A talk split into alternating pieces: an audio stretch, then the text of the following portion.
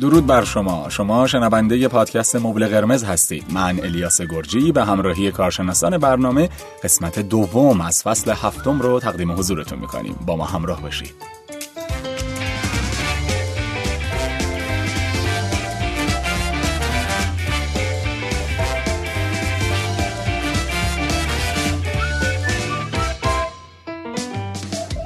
خیلی خوشحالم از این که یک بار دیگه در خدمت شما هستیم و شما ما رو برای شنیدن انتخاب کردید.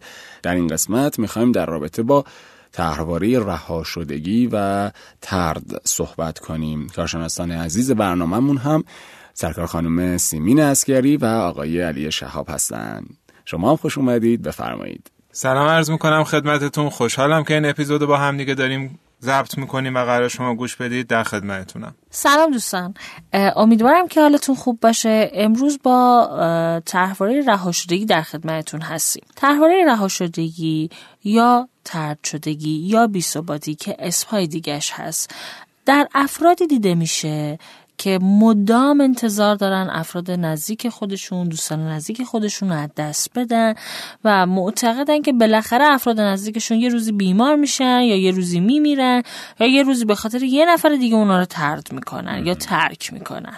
خیلی هم شایع است فکر میکنم. هم خیلی شایع است اکثرا داریم، هم در روابط فعلی خیلی زیاده. آره تو روابط. آره اصلا دقیقاً یکی از بیشترین چیزایی که باعث میشه تو روابط آدمو دچار مشکل میشن یا حس بدی رو تجربه میکنن مال همین طرحواره است. یعنی هی به این فکر کنن که نکنه ولم کنه، نکنه تردم کنه، یا ای وای الان تنها میشم، ای وای هیچ کیو ندارم، الان میره خیانت میکنه، الان نزدیکانم میمیرن. یعنی همه شخص تو این استرسه که من وقتی رابطه صمیمانه‌ای با کسی دارم در نهایت قراره یک اتفاقی حتما توش بیفته که به تنها شدن من ختم بشه. و اصلا این قضیه میتونه باعث ترس از صمیمیت بشه. یعنی خیلی از کسایی که نمیرن تو رابطه میترسن که وارد رابطه شن، چون پیش دارن تو ذهن خودشون میگن احتمالاً میخواد منو ترک کنه، احتمالاً میخواد منو طرد کنه و امثال هم. جالبم هستش که کسایی که این طرحواره رو دارن وقتی که طرف ترکشون میکنه میره، تمام تلاششون رو میکنن که طرفو برگردونن. باج میدن، از خودشون کم میکنن، نمیدونم هی بهش پیام میدن، پیگیر میشن، حال خیلی بدی رو تجربه میکنن. بعد وقتی طرف برمیگرده تازه باز همچنان حالشون بده و معمولا 2 تا سوال همیشه دارن. یکی این که چرا اصلا من تنها گذاشتی، چرا رفتی، یعنی بازم خشمگینه، یعنی به وصال هم رسیده باز حالش بده. و از اون برم میگه چرا اینقدر من نیازمندم به این آدم، یعنی هم از طرف مقابل خشمگینه هم از خودش خشمگینه. تو چرا رفتی؟ چرا من تنها گذاشتی؟ من اصلا چرا انقدر بدبختم که اگر این نباشه بعد انقدر داغون شم، چرا انقدر ضعیفم که اگر فلانی بره من انقدر باید باج بدم، انقدر به حالم بد باشه. یعنی کسایی که این طرحواره رو دارن تلاش میکنن طرفو نگه دارن، اما همزمان از خودشون هم ناراحتن که چرا انقدر من درگیرم، چرا انقدر من حالم بد میشه، چرا انقدر من اضطراب دارم، چرا انقدر من ضعیفم. یعنی خودشون هم ممکنه که زمین ساز ترک اون فرد بشن که بعدم بگن که پس من این مشکل رو داشتم یا اون فرد دیدین که بالاخره منو ترک کرد رفت. توی طرحواره طرد اساسا یه کاری میکنه آدما طردش کنن، چون حس میکنه آدما طردم میکنن. بعض رفتارهاش این مدلیه که دائم با آدما میپره یا رفتارهای مناسبی نداره یا صمیمیت نداره، آدما فرار میکنن ازش. و به خاطر همین وقتی یه طردی براش اتفاق میفته، وقتی یه جا تنهاش میذارن، مدام درگیر استراب و ناراحتی و افسردگیه. بعد این هی شدید میشه و مثلا یه هفته پیش با همسرش دعوا شده، با پارتنرش دعوا شده و بهش گفته مثلا من تو رو نمیخوام، بعدم برگشته اومده گفته من تو رو میخوام، اشتباه کردم. ولی این همچنان درگیر اون شدت احساسیه که داشته تجربه میکرده و هنوز اون حالت افسردگی رو داره.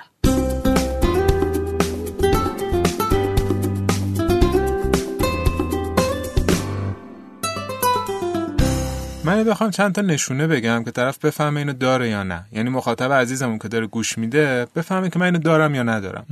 چند تا سوال خوبه با هم دیگه چک بکنیم. یکیش اینه شخص از صمیمی شدن با دیگران میترسه، اصلا اجتناب میکنه. یعنی اصلا روابط صمیمانه براش خیلی اضطراب زده. هر نوع رابطه‌ای، تقریبا هر نوع رابطه‌ای، مخصوصا روابط عاطفی، یعنی کسی که قرار ابژه من بشه، جایگزین والد بشه، الا معشوق من بشه، نسبت به اون که خیلی بیشتر تجربه میکنن. بعدش اینه که مدام نگران اینن که حالا من یک دوست دختر، دوست پسر یا همسر یا نامزدی دارم، نکنه از دستش بدم. یعنی اصلا یه دغدغه ذهنی و یک اضطراب همیشگی که نکنه این آدمو از دست بدم.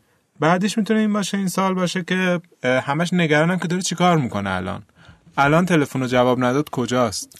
الان دیر جواب داد داره چیکار میکنه؟ اون بددلیه و شکاکی هم توی همین قضیه است. چون اصلا پوزیشن تنها موندن، پوزیشن مورد خیانت واقع شدن و برای خودش اصلا انتخاب کرده، پترنش شده. حالا طرف تا یه کاری انجام میده که یه مدت ازش بیخبره، سری میره تو اون پوزیشن خودش. پس حتما داره بهم خیانت میشه، حتما داره یه کاری میکنه. معمولا هم 90% میگن ما حس شیشمون قویه، میفهمیم. ولی این استرابشونه. چون خیلی روی این قضیه گوش بزنگن، بیشتر حواسشون هست و بیشتر هم احتمال داره که این مچ طرفو بگیرن و یه داستانی پیدا کنن. حس شیشم نیست، استراب بالاشونه. یکی دیگه اینه که مدام میترسن که بمیرن اطرافیانشون. نکنه پدرم فوت کنه، نکنه مادرم فوت کنه، نکنه اطرافیانم فوت کنه، نکنه همسرم فوت کنه. خیلی در قبال اینکه آدمو میمیرن اینا حساس میشن و استراب میگیرن. یکی دیگه اینه که کوچکترین حرف طرفو، کوچکترین واکنش طرفو، کوچکترین مثلا پیام طرفو، حتی یه نوتیفیکیشنی که میاد روی گوشیش، نشونه میگیرن که آها میخواد خیانت کنه، داره خیانت میکنه، میخواد بذاره بره، میخواد این کارو کنه، یه پدر سوختگی داره در میاره. یعنی هر چیز کوچیکی رو از کاه کوه میسازن. یا حتی اگه بررسی کنیم یا مثلا مرور کنن تو ذهنشون میبینن که بارها سناریوی فوت یا از دست دادن اطرافیانشون رو تو ذهنشون ساختن که اینجوری میشه و این اتفاق میفته و این آدم از دست میده، یا بارها تو ذهنش ساخته که این آدم چجوری بهش خیانت میکنه. و خیلی هم حسود میشن معمولا. یعنی وقتی وارد یک رابطه میشن انقدر چنگ میندازن، انقدر مالکیت طلب میشن، انقدر حسود میشن که خودشون رابطه رو با دست خودشون خراب میکنن.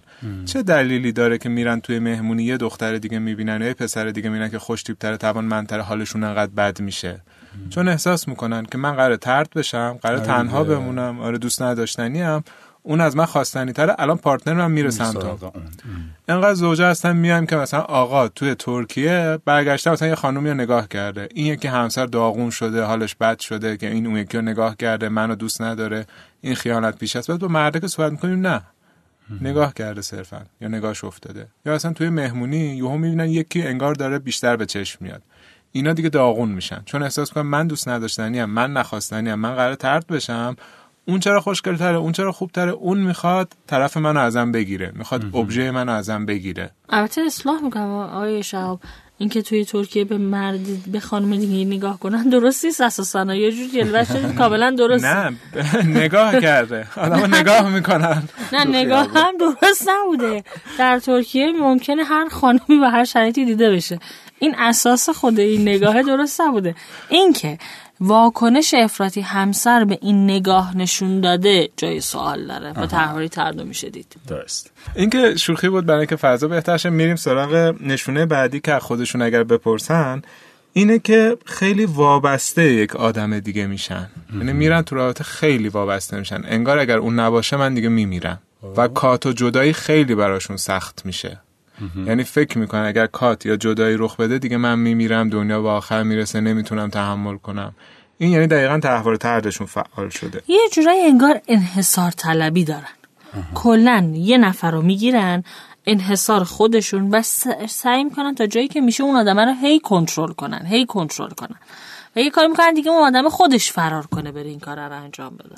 یعنی در واقع یه جورایی انحصار طلبیه در حالت کلی ترش در جامعه هم بخوایم نگاه کنیم از همین میاد دیگه. یعنی حکومت ها وقتی که خیلی ظالمانه رفتار میکنن در رابطه با ملت خودشون، شاید این طرحواره باعث میشه که اینطوری باشن. درسته؟ ممکنه باشه.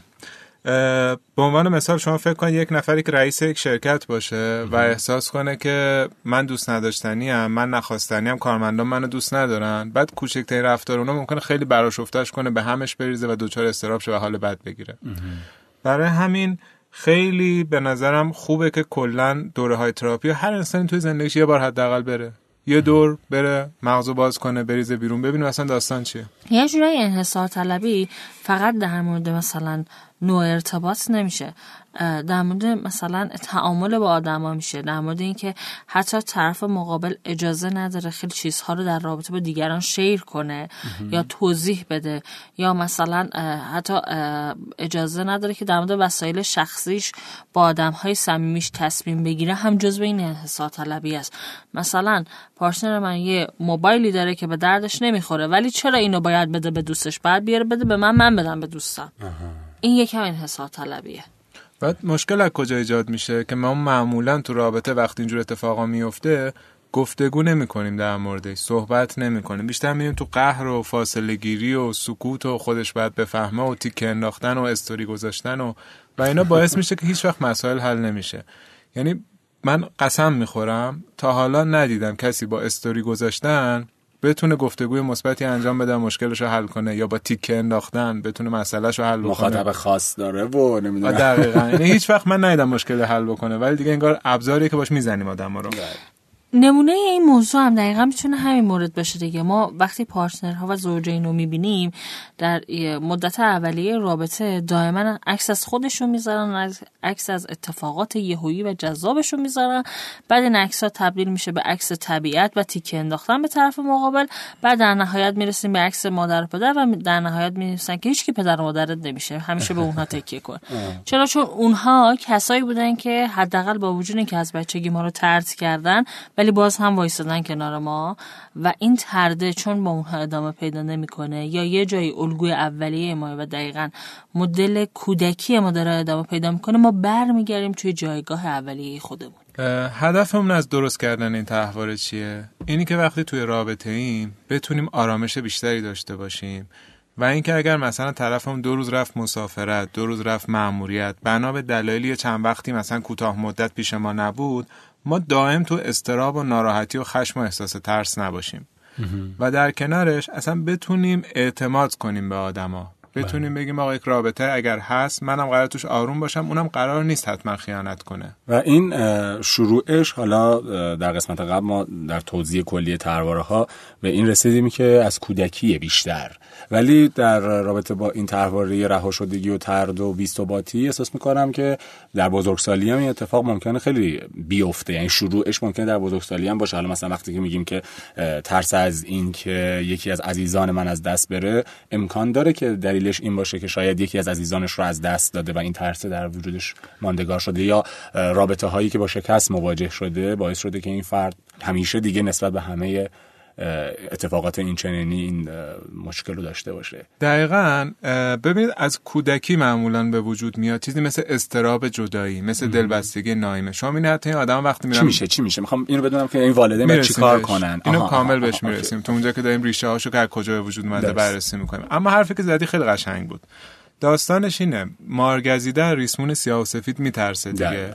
یه وقتی از مال کودکیه که اصلا معلومه طرف تو مهد کودک رفتن هم جیغ و داد میکنه، گریه میکنه، سخته. میخواد بره مدرسه هم اضطراب جدایی میگیره، گریه میکنه، سخته. والدین یه مدت بخوام برن جای این جیغ و داد میکنه، سخته.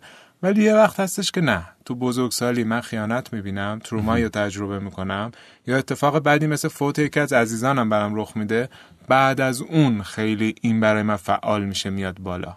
ولی باز من پیشنهادم اینه که اگر توی کودکی ابژه امن توی فانتزی من شکل گرفته باشه، تو بزرگسالی بهتر با اینجور مواقع میتونم، با اینجور مسائل میتونم خودم رو آپدیت بکنم، اذیت نشم و سازگاری پیشه کنم.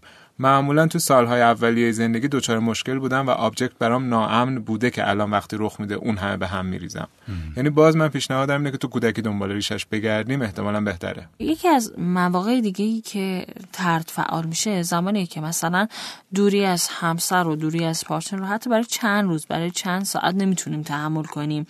حالا وقتی نمیتونیم اینو تحمل کنیم، یه جورایی به تعهد اون آدمه، به پایبندی اون آدمم، به خاطر طرحواره ترده اعتماد نداریم، خاطر جمع نیستیم، مدام از دستش عصبانی میشیم، مدام چکش میکنیم، مدام اون آدمه رو به بیوفایی و خیانت و به روابط خارج از این رابطه متهم میکنیم و دنبالشیم، کنترلش میکنیم، یه جوری که اون آدم دیگه حوصله نداره تو رابطه با ما بمونه و خودش از ما میخواد که از این رابطه بری بیرون. حالا برای حل کردن این احساس دلتنگی و دور نبودن، دور نموندن از طرف مقابلشون، بهتره که مثلا یه مدتی یا بیان تمرین کنن تنها بمونن. اگه میتونن تنها بمونن، ببینن حالتهای افسردگیشون، اضطرابشون چقدر توی ذهنشون داره مرور میشه، این شرایط رو بتونن تحمل کنن، این احساس بد رو بتونن تحمل کنن. بیا یه سری دوست انتخاب کنن که ثبات دارن، توی رابطه هاشون صمیمی میشن، یا بر اساس اینکه آدم‌ها چه نفعی براشون دارن توی رابطه نمیمونن یا مثلا طردشون نمیکنن یا وابستگی شدیدتر نسبت به اینها ندارن. این دامنه دوستا، ارتباطهای جدید میتونه فضای روانی ناامن اونها رو امن کنه و بهشون کمک کنه تحمل پذیریشون نسبت به تنهایی و طرد شدن های خیالی بیشتر بشه. و اینکه پیشنهاد میشه که معمولا بچه ها از یه سنی به بعد از والدینشون جدا بشن و یه زندگی مستقلی رو بر خودشون تشکیل بدن، هم فکر میکنم تاثیرگذاره دیگه. یعنی اون وابستگیشون به خانواده، به پدر مادر حتی شاید برطرف بشه از این نظر، یا نه ربطی نداره. ببینید قضیه اینه که الیاس جان، تو کودکی ما والدین توی ایران استاد داغون کردن بچه‌ن دیگه. یعنی بهترین کاری که میتونن انجام بدن و توش همشون دکترا دارن داغون کردن بچه است. میان عقص به بچه سه جدایی میدن که بچه رو پای خودش وایسه، بچه پر از اضطراب و بیماری میشه.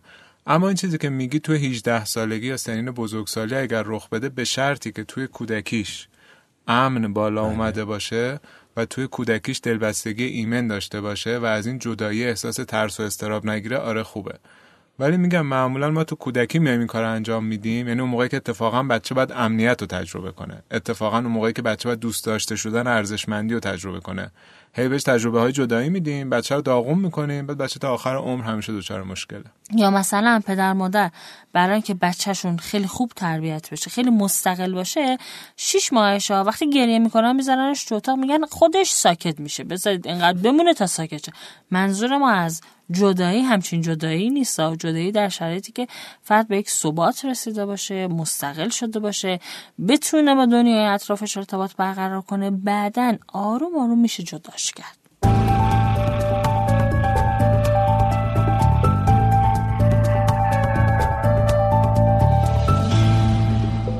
حالا من برگردم دوباره به همون سال قبلم که در کودکی چه اتفاقی میفته که حالا والدین بدونن که این رفتارها رو نباید داشته باشن تا این طرحواره رها شدگی و طرد در فرزندشون به وجود نیاد. یه سری از اتفاقها در کودکی خب قابل کنترل است، در موردش صحبت میکنیم. اولین دلیلی که تحول طرد شکل میگیره اضطراب جداییه. یعنی توی 2 سال اولیه زندگی بچه خیلی بد از مادر و پدر جدا میشه، یا نه اصلا به خاطر شرایط کاری پدر و مادر مدت زیادی باید تو مهد بمونه یا باید با یک مراقب دیگه‌ای باشه. باز این قابل مدیریت تا حدودی در زمانی که پدر و مادر حضور دارن، اما زمانی که یکی از والدین فوت میکنه یا طلاق میگیرن یا اصلا برای مدتی کشور رو ترک میکنه، این چیزیه که نمیشه جلوش رو در کودکی گرفت و بهتره که والدین نسبت به این موضوع آگاه باشن و در جایی که شرایط خودشون به یک ثبات رسید بعد از این اتفاقات، شروع کنن برای بچه فضا رو امن کردن، چون یک ناامنی در ذهن شکل میگیره دیگه.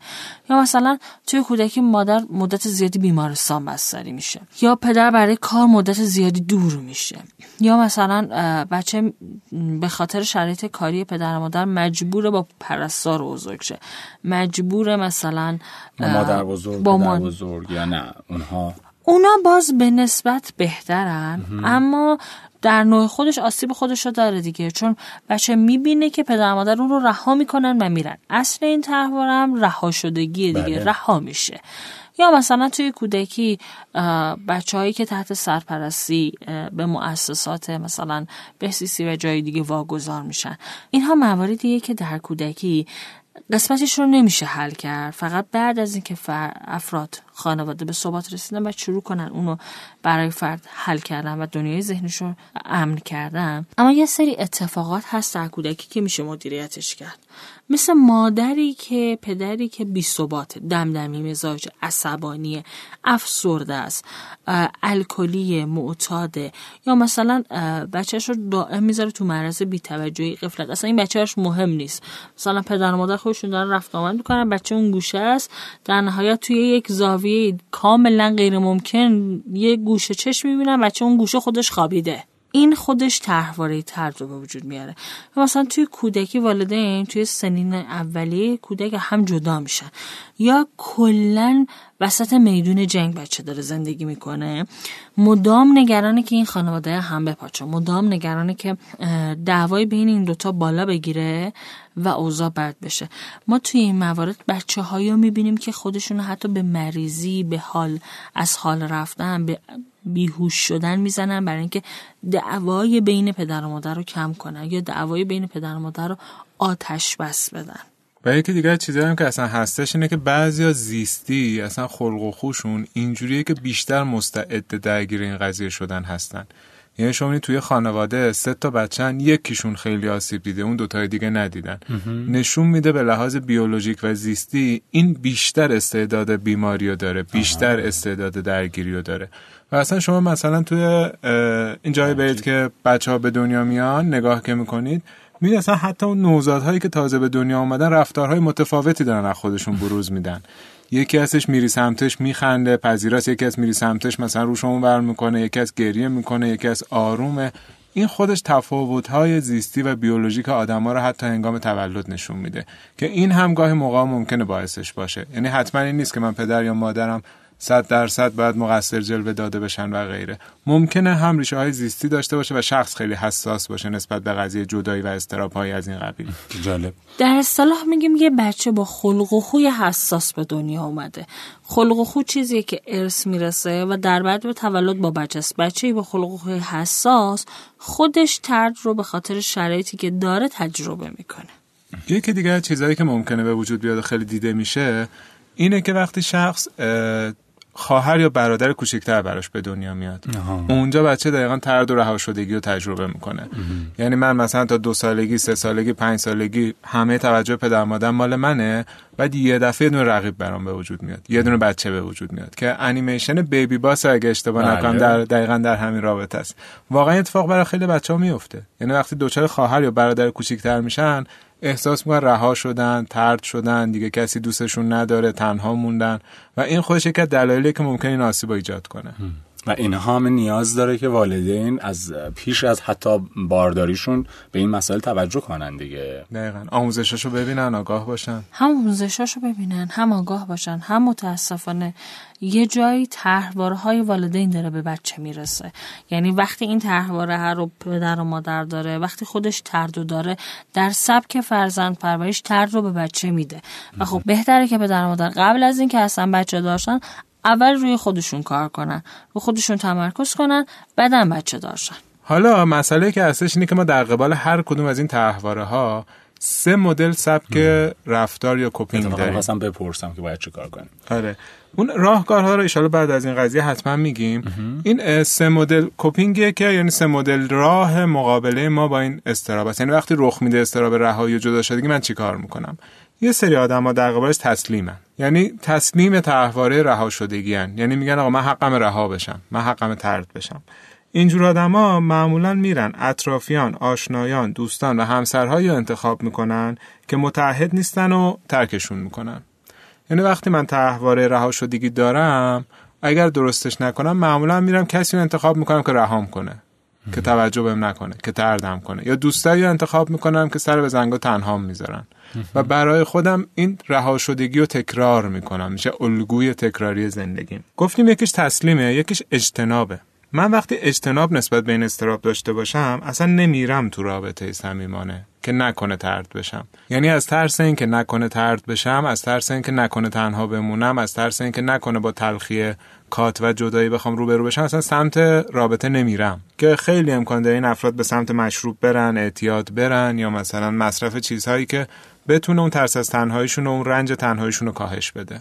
این اصلا یکی از دلایلی که آدم میره سمت اعتیاد یا مصرف زیاد الکل، گل و امثال هم میتونه همین طرحواره باشه. یعنی از طرفی که خودشون نمیخوان که وارد رابطه‌ای باشن، یعنی ترجیح میدن که تنها باشن، از یه طرف سعی میکنن که اون تنهایی رو یه جور دیگه جبران کنن و سرکوبش کنن. همین که طرف مادام عمری که زندگی میکنه استرابه رو داره تا درستش نکنه، یه چیزی مصرف میکنه که این استرابه براش یه مدت آروم بشه. یعنی وقتی تنهاست ببین تو رابطه نمیره برای اینکه نکنه بهش خیانت بشه یا تنهاش بذارن، از بعد تنهاییش هم رنج میبره. بعد این رنج و اضطرابو با یه چیزی که آرومش کنه، این خدا رام بخش منفک شده، یه چیزی مصرف کنم که از خودم بیام بیرون، یه کمی اون اضطرابم کمتر بشه. و در نهایت جبران افراطی رو داریم، یعنی هر کدوم تحوارها سه سبک داره: تسلیم، اجتناب، جبران افراطی، که توی اون جبران افراطی طرف خودش بقیه رو طرد میکنه. خودش تحوار طرد داره ولی به خاطر اینکه دیگران طردش نکنم اون اول طرد میکنه. خیلی هم داریم تو روابط که میگه این کارو کنم که من اول طردش کنم. بعد معمولا کسایی که میان یا اول طرد کردن بعد الان راحتن، یا اول طرف مقابل طردشون کرده که حالشون بعد ناراحتن، گاهن میان رابطه رو ایجاد میکنن که حالا این اون اول اونا رو طرد کنه. عجیب. آره. و خیلی جالبه بدونی که اگر اونها خودشون رابطه رو ترک کنن و طرف مقابل ترک کنن، این براشون مشکلی نداره، میتونن بپذیرن چون برنده اومدن بیرون و طرد نشدن. اما اگر کسی اونها رو طرد کنه دیگه اصلا نمیتونن درد روانیش رو تحمل کنن. و یکی دیگه هم کارهایی که انجام نکسه که جبران افراطی دارن، چند تا رابطه ایجاد میکنن که اگر یکی طرد کرد یکی دیگه باشه و اینجوری یهو با اون تنهایی و طرده روبرو نشن. یعنی من انقدر مثلا اطرافم آدم نگه میدارم که اگه این رفت اون یکی باشه، اگر اون رفت اون یکی باشه، اینجوری جلوگیری میکنم از این که با اون طرده بخوام روبرو بشم. یکی دیگه از راهایی هم که افرادی که جبران افراطی دارن انجام میدن متاسفانه اینه که چسبندگی زیاد و سلطه‌گری و کنترل‌گری انجام میدن. یعنی بیش از اندازه تلاش میکنن که حتما طرفو اینجوری نگرش دارن که طرف یه وقت نکنه طردشون کنه، خیانت کنه یا کاری انجام بده. مثلا گوشی همسرشون رو چک میکنن، یا سر ایمیلاشون رو چک میکنن، رفت آمدش رو چک میکنن، آدم استخدام میکنن دنبالش بره، نمیدونم یا آشنا تو مخابرات دارن، شکاکیه و بدلیه، پرینتر نمیدونم مکالماتشو میگیرن و.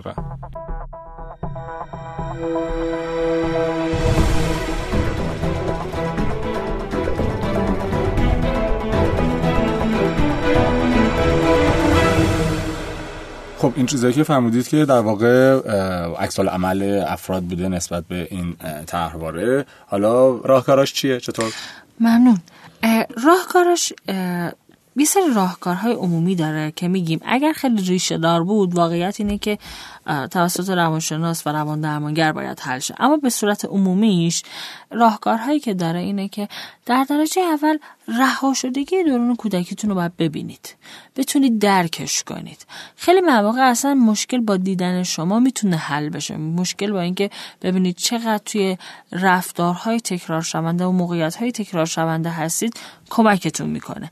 این احساسا رو وقتی درک کنید و ببینید میتونید آروم آروم حساسیت خودتون رو به از دست دادن افراد نزدیک، ترس از تنهایی، آویزون شدن با آدم‌ها بررسی کنید، بشناسید و با ارتباط‌های سالم جایگزینش کنید. زمانی که شما روابط سالمی دارید، آدم‌های باثباتی دارید، دیگه ترس از دست دادن مدام آدم‌های دور و برتون رو ندارید. یه رابطه امن در شرایطی که میخواید درمانتون رو شروع کنید با روانشناس مطمئن و امن داشته باشید که جایگزین پدر مادر اولیه شما یا رابطه شما با ابژه اولیه که هم مراقب اولیه شماست بشه.